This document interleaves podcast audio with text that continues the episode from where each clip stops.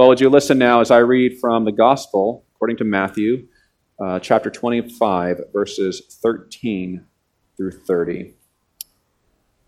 This is Jesus speaking, and he says, Watch therefore, for you know neither the day nor the hour. For it will be like a man going on a journey who called his servants and entrusted to them his property. To one he gave five talents, to another two, to another one each according to his ability. Then he went away. He who had received the five talents went at once and traded with them, and he made five talents more. So also he who had two talents made two talents more. But he who had received the one talent went and dug in the ground and hid his master's money. Now, after a long time, the master of those servants came and settled accounts with them. And he who had received the five talents came forward, bringing five talents more, saying, Master, you delivered to me five talents. Here, I have made five talents more. His master said to him, Well done, good and faithful servant. You have been faithful over a little. I will set you over much. Enter into the joy of your master. And he also, who had the two talents, came forward, saying, Master, you have delivered to me two talents. Here, I have made two talents more. His master said to him, Well done, good and faithful servant. You have been faithful over a little. I will set you over much. Enter into the joy of your master. He also, who had received the one talent, came forward, saying, Master, I knew you to be a hard man, reaping where you did not sow, and gathering where you scattered no seed. So I was afraid, and I went and hid your talent in the ground. Here, have what is yours. But his master answered him, You wicked and slothful servant. You knew that I reap where I have not sown, and gather where I scattered no seed. Then you ought to have invested my money with the bankers, and at my coming I should have received what was my own with interest. So take the talent from him and give it to him who has the ten talents. For to everyone who has, more will be given, and he will have an abundance. But from the one who has not, even what he has will be taken away. And cast the worthless servant into the outer darkness. In that place there will be weeping and gnashing of teeth. This is the gospel of the Lord. Praise be to you, O Christ. Well, Good morning and welcome. We are in, uh, in, the month of January. We actually take a break from our sermon series. That's our normal sermon series on the book of Acts that we'll be continuing in the month of February. In the month of January, uh, our tradition here is to revisit matters of vision for the church, of what Ironworks uh, is all about, and have a bit of renewal unto that end. And I'm asking this question this morning where is Ironworks going in 2019? And I'll tell you, friends, that uh, as I have thought about this and I have pondered this, uh, it's occurred to me that Ironworks as a congregation, if you're not familiar with who we are, we've been meeting since 2011. We were a six person Bible study back then. Um, and we launched our church formally with services in 2012. So we find ourselves uh, approximately seven, uh, seven or so years old. And we find ourselves at a significant milestone. Uh, just a few weeks ago, we entered into an agreement for sale to purchase 16,000 square feet approximately in this building. That's what this acronym PAC is all about. And uh, we are sort of growing out of this, what we had been in for a long time, called a church plant phase. We were a church plant with uh, practically no resources, not practically, with no resources. um, and, and few people, and the Lord has blessed, and the church has grown. And I'll tell you that as we find ourselves here, um, I was pondering some ideas that a few of us had discussed actually before the church ever met. We talked about this milestone. We didn't know when it would happen, but we said, you know, a time will come where we will be a number of years in, where perhaps even, you know, I didn't think we would ever own property. That was not something we set out to do, but the Lord has moved us in that direction. Um, where it's the time that will come where we will no longer be in our church planting phase. And in my opinion, our church will face the greatest danger we have ever faced. Right? And I believe that, friends. I believe that churches, uh, not just Ironworks, but any church uh, that crosses this milestone right around seven to 10 years, is what the experts say, enter a new season in the church where we are in the most danger we have ever been in. In fact, you can read, if you don't trust me, I can show you uh, comments from the experts on this regard. What do you mean the most danger, right? When we were first started, we, uh, you know, we had like $200 offerings. Just hard to pay a staff on a $200 offering um, after you pay rent. But nonetheless, as we've grown and God has provided, I look back on that time and I say, you know, that was a, a special time. But this time, we are in more risk and danger than even that time. How in the world can I say that? Well, this is why, friends. So, when a church is started, such as Ironworks, right, and we want to go plant a lot of churches, and so you probably see this time and again, when a church is started and you have very little resources, right, um, what you do have, the only thing you have is your mission.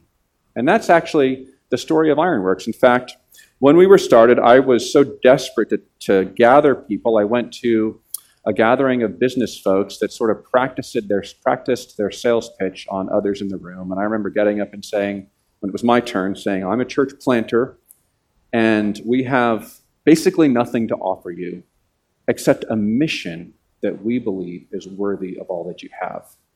And then the group started, they didn't really quite know how to give me feedback on my sales pitch.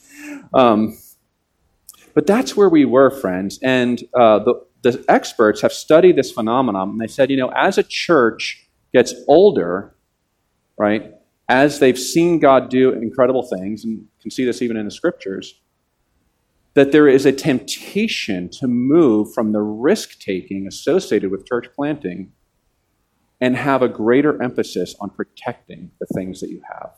So there's this curve, and it says we go from mission to maintenance. Very doc, well documented phenomenon in churches. And one of uh, the milestones that forces this change more than any other is purchasing property, right? Because all of a sudden, you know, you have a mortgage to pay. And the temptation for leaders, and even perhaps for others, is to focus, is to believe that the church's mission is found in paying its bills and not, you know, losing what it has. And friends, I, I, bring this up because this is sort of the mission month of the church, but for those of you not part of Ironworks, or uh, in addition, for all of us here together, I believe that what I'm saying actually equally, or even more so, applies to our own lives as people. Right? At, uh, the question that I've been asking this whole month is where are we as a church and where are we as individuals going in 2019? We said last week that behind and underneath of all New Year's resolutions is a desire for what we believe will bring us joy, happiness, and fulfillment, right? That's just everything that we do is ultimately geared toward that end as people. You can't escape it.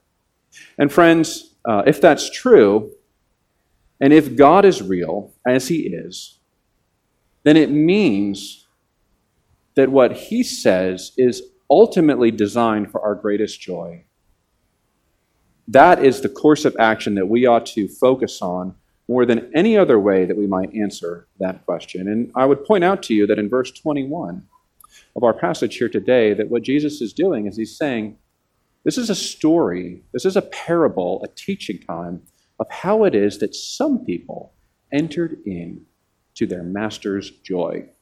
So it's very much on point. And friends, as I've uh, thought about uh, matters related to the milestones of the church and where we are.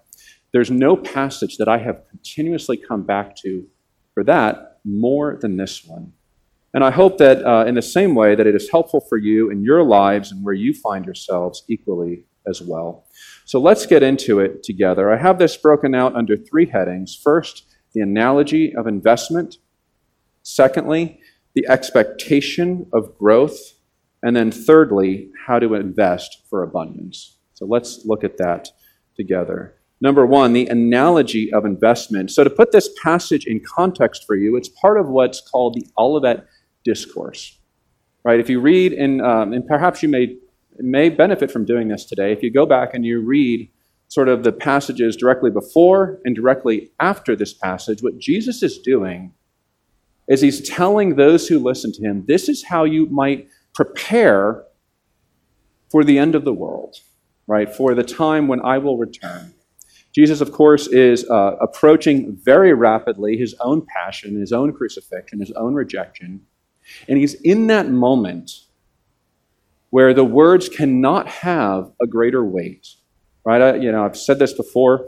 If you are speaking, when you speak to someone who is on their deathbed, I believe that those words carry the greatest weight of their entire lives because they know that there is no time to clarify. There's no time to say what you need to say. And in the same way, our own Lord Jesus Christ, as he is giving one of his final teachings to his disciples, what he is after in this entire section, and then in this parable in particular, is this this is how you must treat the time that you have as you wait for my return if you are to enter into your master's joy.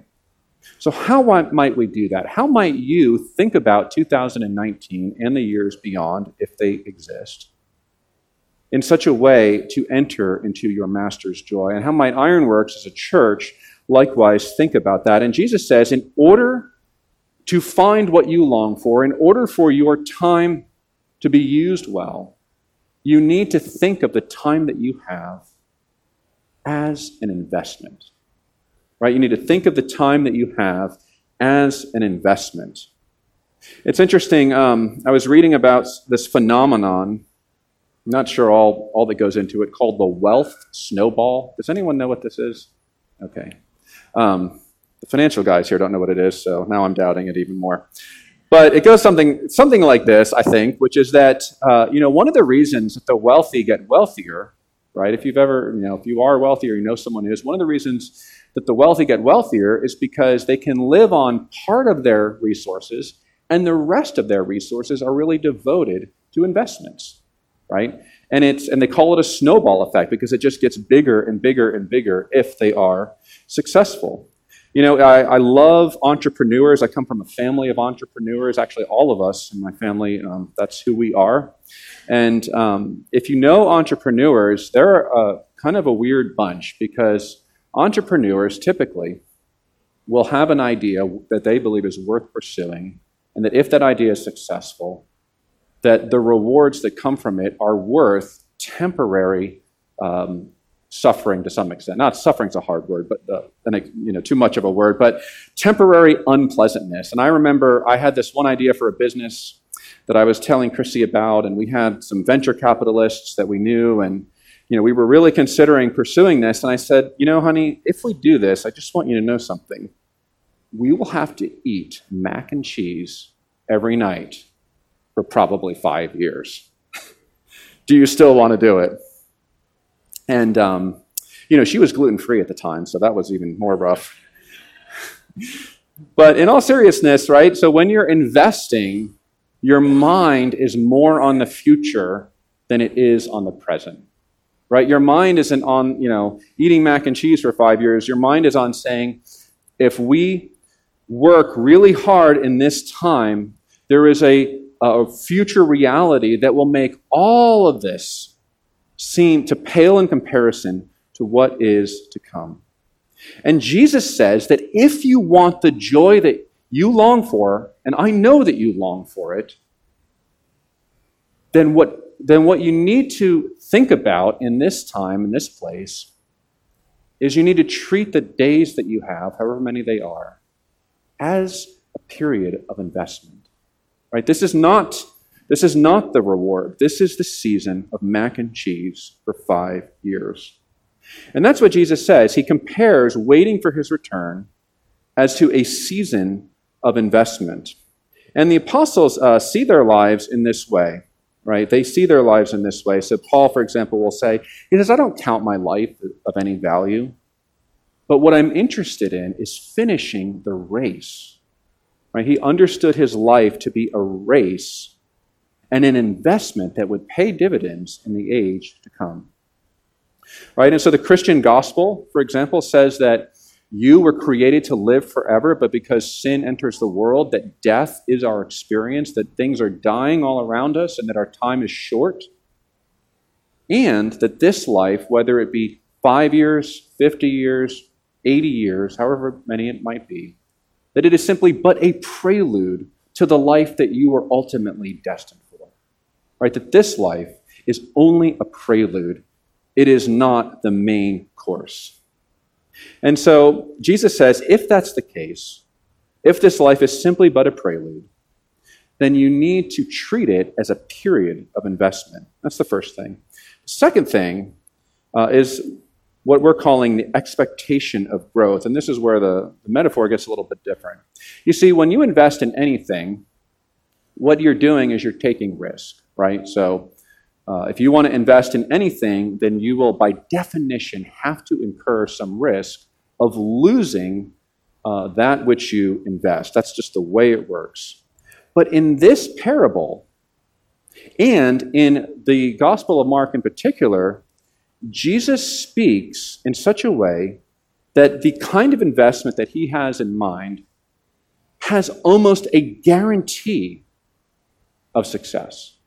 The investment that he has in mind has almost a guarantee of success. Where do I see that? Well, a couple places. Uh, first of all, in the Gospel of Mark, chapter 4, he'll actually do this three separate times. He'll emphasize this point. First one, he'll tell a parable that's commonly referred to as the sower. I'll say the seed falls and it falls on grounds with thorn, falls in, you know, the path where the birds take it away, right? Those falls on the hard soil, and then it falls in the good soil. And he says if seed falls in good soil, right, that it will multiply 30, 60, or 100 fold. Right? So there will be varying levels of, of abundance, but all seed sown on the good soil will multiply with at least a 30 fold return, right? 30 fold's okay in my book, right? So he says that, and you think, well, Darin, maybe you're interpreting that wrong. Maybe that's not exactly what's saying. But I would, and I would be open to that objection, except that he goes on two more times to emphasize this point directly after that parable. So uh, after that parable, he will go on to say this The kingdom of God is as if a man should scatter seed on the ground. Sounds similar. But then he says this He sleeps and rises night and day, and the seed sprouts and grows, he knows not how. The earth produces by itself first a blade, then the ear, then the full grain in the ear. But when the grape is ripe, at once he puts in the sickle, because the harvest has come. You know, what Jesus, of course, is getting at there is that, you know, farmers in that day did not fully understand photosynthesis, right? They probably didn't have all the same knowledge that we have today, but nonetheless, they knew that if they sowed, that they would reap. They didn't understand all the processes, but they knew uh, the way in which this works. And then Jesus will go on to say, just directly after that, he'll say this With what can we compare the kingdom of God, or what parable shall we use for it? It is like a grain of mustard seed, which, when it is sown on the ground, is the smallest of all the seeds on earth. Yet when it is sown, it grows up and becomes larger than all the garden plants and puts out large branches so that the birds of the air can make nests in its shade. And you see, friends, what Jesus, of course, is getting at is this the kingdom, that his kingdom, which of course is the topic about which uh, he is telling you to be about investing in, he says you need to understand that the kingdom has this quality to it that it wants to grow. Right? The mustard seed is, is his chosen analogy that the mustard seed starts out very tiny, but it wants to grow and it will grow. Right? You know, we've had a lot of rain in Pennsylvania this last year. Right? It's felt like Seattle without the grunge music. So that's hard, okay? right? Um, and if you have any grass or anything, all, I tell you, all you need to do after Pumpkin Fest is you take your pumpkins that you raised and just leave them in the backyard and do nothing.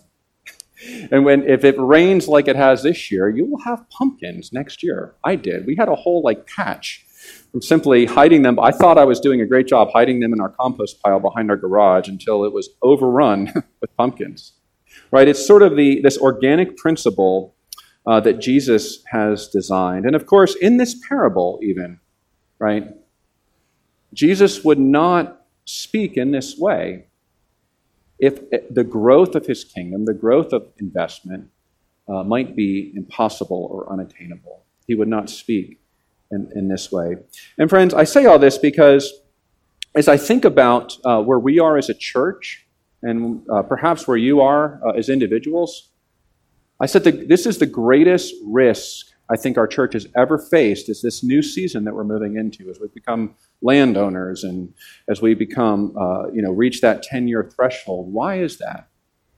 Because I have seen quite a few churches actually move towards a focus on mission and a focus on risk taking to say, you know, now that we're property owners, we really can't take risks in life. You know, that would not be prudent. That would not be good stewardship.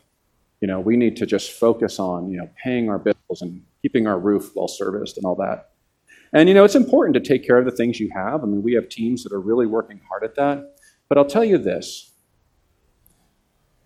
on these words in Holy Scripture, Jesus makes beyond clear that the reason he gives you and I things, right? The reason he gives us things is so that we might use them. Right? That if you've been blessed by God with anything, right? With with a wonderful family, with possessions, right? With health, he gives you those things so that you might use them. That's, that's what stewardship is all about. In fact, he, uh, in this passage, he's uh, communicating this very idea. He's saying, you know, the master gives these talents, which, by the way, was a weight. It wasn't speaking of, you know, like the ability to play the guitar or something like that, though it would apply. He says, He gives these talents so that you might use them in such a way that there is an increase to this kingdom. And I'll tell you, friends, that as I think about this year and I think about this space and I think about our lives, my desire, my prayer, my priority is that everything that we have would be absolutely filled up for service to the city. Right? That as we think about uh, this property that we have and we think about, you know, people coming into our space and, you know, maybe breaking a few things, right? Doing all, who knows what. My hope, my prayer is that our laser focus will be on using it for God's kingdom. Right? And I would say the same for our own lives, by the way. Right? If you think about the things that you have been blessed with, the things that God has given you, right? The way to joy in 2019 is to think about those things, whether you know they be small or large in your mind. How may, might I use them for God's kingdom? How might I do that? Right? And, you know, as uh, Drew, there's really not very many people that I know that get this better than our own Drew Guess. as he, uh, from the very start, said, you know, if I were going to be involved in purchasing property, I only want to be involved in it if it's for the kingdom. And so he coined this acronym called PAC, which is Property Acquisition for the Advancement of the Kingdom. And, um, you know, the other thing that I love about Drew, and that we haven't talked about this in a while, is he started this initiative called the Innovation Laboratory. Some of you might remember that, right? And the Innovation Laboratory was a project where he said, you know, I want to encourage risk taking for God's kingdom. And so we're going to create a group of people that help you take risks for God's kingdom, help with resources, and see that happen, even if uh, you might find that those initiatives don't work. We want you not to be afraid of doing that. And friends, that's really close to the thrust of this passage is that Jesus is saying, uh, listen, church, if you've been blessed, listen, families, if you've been blessed, then you have been blessed as stewards, right? Stewards to use the things that you have. And I want to just give you um, one suggestion, particularly as a family. You know, depending on what ages your kids are, you might go into more or less detail. But one of the ways that I think your family can get a hold of this principle is by asking this question what is our family's calling? Right? This word calling. What has God uniquely called us to do? Right? Uh, Ephesians chapter 2, verse 10 says that we have been created in Christ Jesus for good works, which God has prepared beforehand that we should walk in them. And I'll tell you that uh, I think in America in particular, that one of the challenges that we are facing, particularly in our generation, in our time, is that we are raising lots of kids that never even have one thought to the concept of calling. Right? That we are, we are living in an age of such incredible abundance that we do not even ask the question, what might I be called to? Who might I be called to serve? How have I been uniquely gifted by God for certain things? And so, one thing that you might consider doing as a family is even writing it out, saying, you know, gathering the kids around the table and saying, what is our calling by God? How has He uniquely gifted us and enabled us to serve in, other, in ways that others might not be able to? And I think you'll find, friends, that as you do that, you'll find that some of the things that you love doing, right, some of your abilities, hobbies, etc., that you are able to serve and engage with others in ways that uh, not many others can do. So, for example, I, um, it's no secret, I have a great love of aviation, right? And I've uh, building all sorts of flying contraptions. And I've recently decided, asked this question, God, how, why, why, do, why do I like this? right? And one of the reasons that has come to the surface is because there's a whole community of folks that are involved in this that I don't think anyone is reaching out to. And so I've made it uh, part of my mission, part of my calling to reach out to these folks. And I'm pleased to report that uh, should the purchase go forward, that Ironworks will be hosting the very first drone race. Now, uh, so that's happening in May. But if you come, you know, just be prepared that um, these folks who I love dearly, uh, it is a little R-rated, so you might want to teach your kids what certain words mean.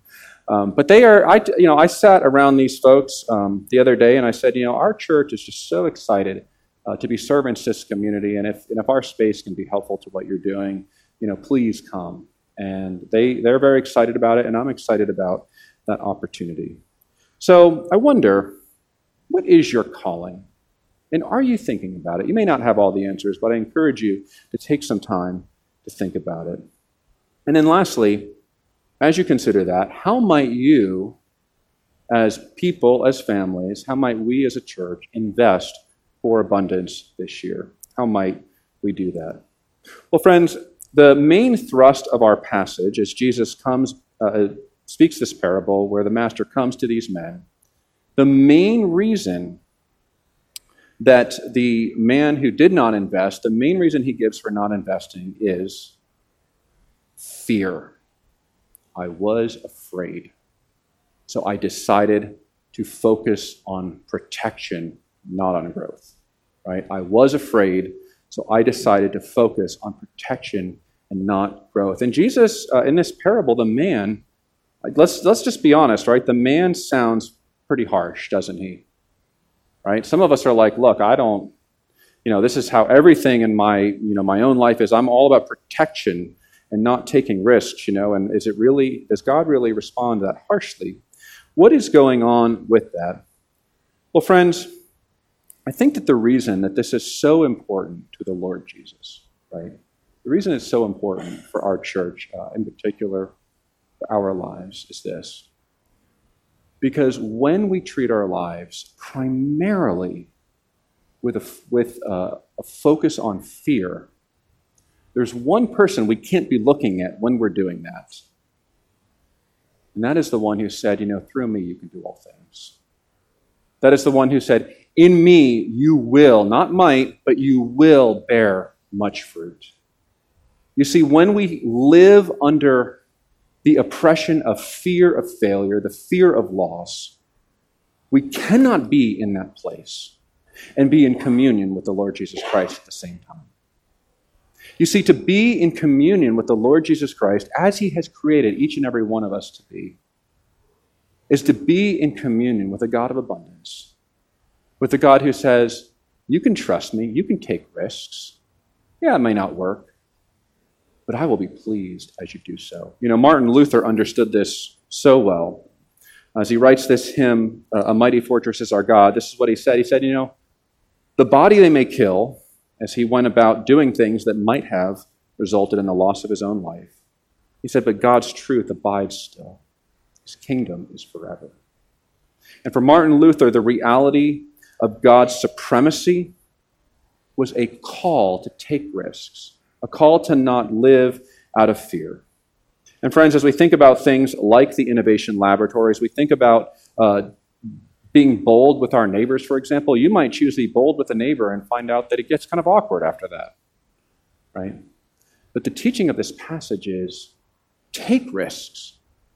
Take risks this year for God's kingdom. Take risks believing that He is the God of abundance, that He has designed His kingdom to grow, that your joy will be found in communion with Him that overflows in a way similar to the teachings of this passage and the ones that I read earlier in Mark.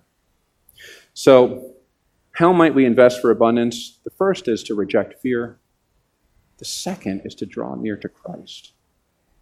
Right? If you read um, in the Gospel of John in chapter 15, or if you ever talk to Pastor Stan Gale about anything uh, related to his philosophy of ministry, uh, his philosophy of ministry is summed up uh, in this idea of connecting with the vine, which is the metaphor of John 15, whereby Jesus says, In me, you abide in me, you will bear much fruit. And so, friends, as we do that, uh, my exhortation to you is to believe that if you sow, you sow unto God's kingdom, that you will reap. Not you might, but you will reap in due time. Furthermore, if you sow, treating this life not as a short period of time whereby you must absorb every possible experience under the sun, right? So most, most Americans, right, myself included, treat the time we have as simply a time where we might absorb as many experiences as we might have because this is all we got, right? If you, if you treat this life like that, then yes, you might have some nice experiences in maybe 50 years before you know you get uh, into your 60s and 70s and 80s where you can't enjoy those things anymore. I was so sad. I was speaking to someone the other day. Um, person's not a Christian, uh, and he was saying, we were talking about the job market and where trends are going and all this. And, you know, our sort of industry is, is probably going away in a number of years. And he said, I have to just work as hard as I possibly can so that I can have money when I'm old. And I think about that and I say, you know, I appreciate that. I understand that. It's good to be responsible for retirement. But, you know, friends, um, on the other hand, when we have uh, our health, when we have our energy, when we have our strength, this passage would say the focus is not on saving up, you know, for a period of 10, 15, 20 years when we don't have our health, and we don't have our strength. But that the time we have, the resources we have, the strength we have, is designed to be used to take risks for God's kingdom as we live in communion with Jesus Christ. And so I wonder, uh, where are you at with that today? Where are you at with that this year? Do you spend more time dreaming and pondering about the risks you might take, or do you spend more time afraid? This passage is a call to the former.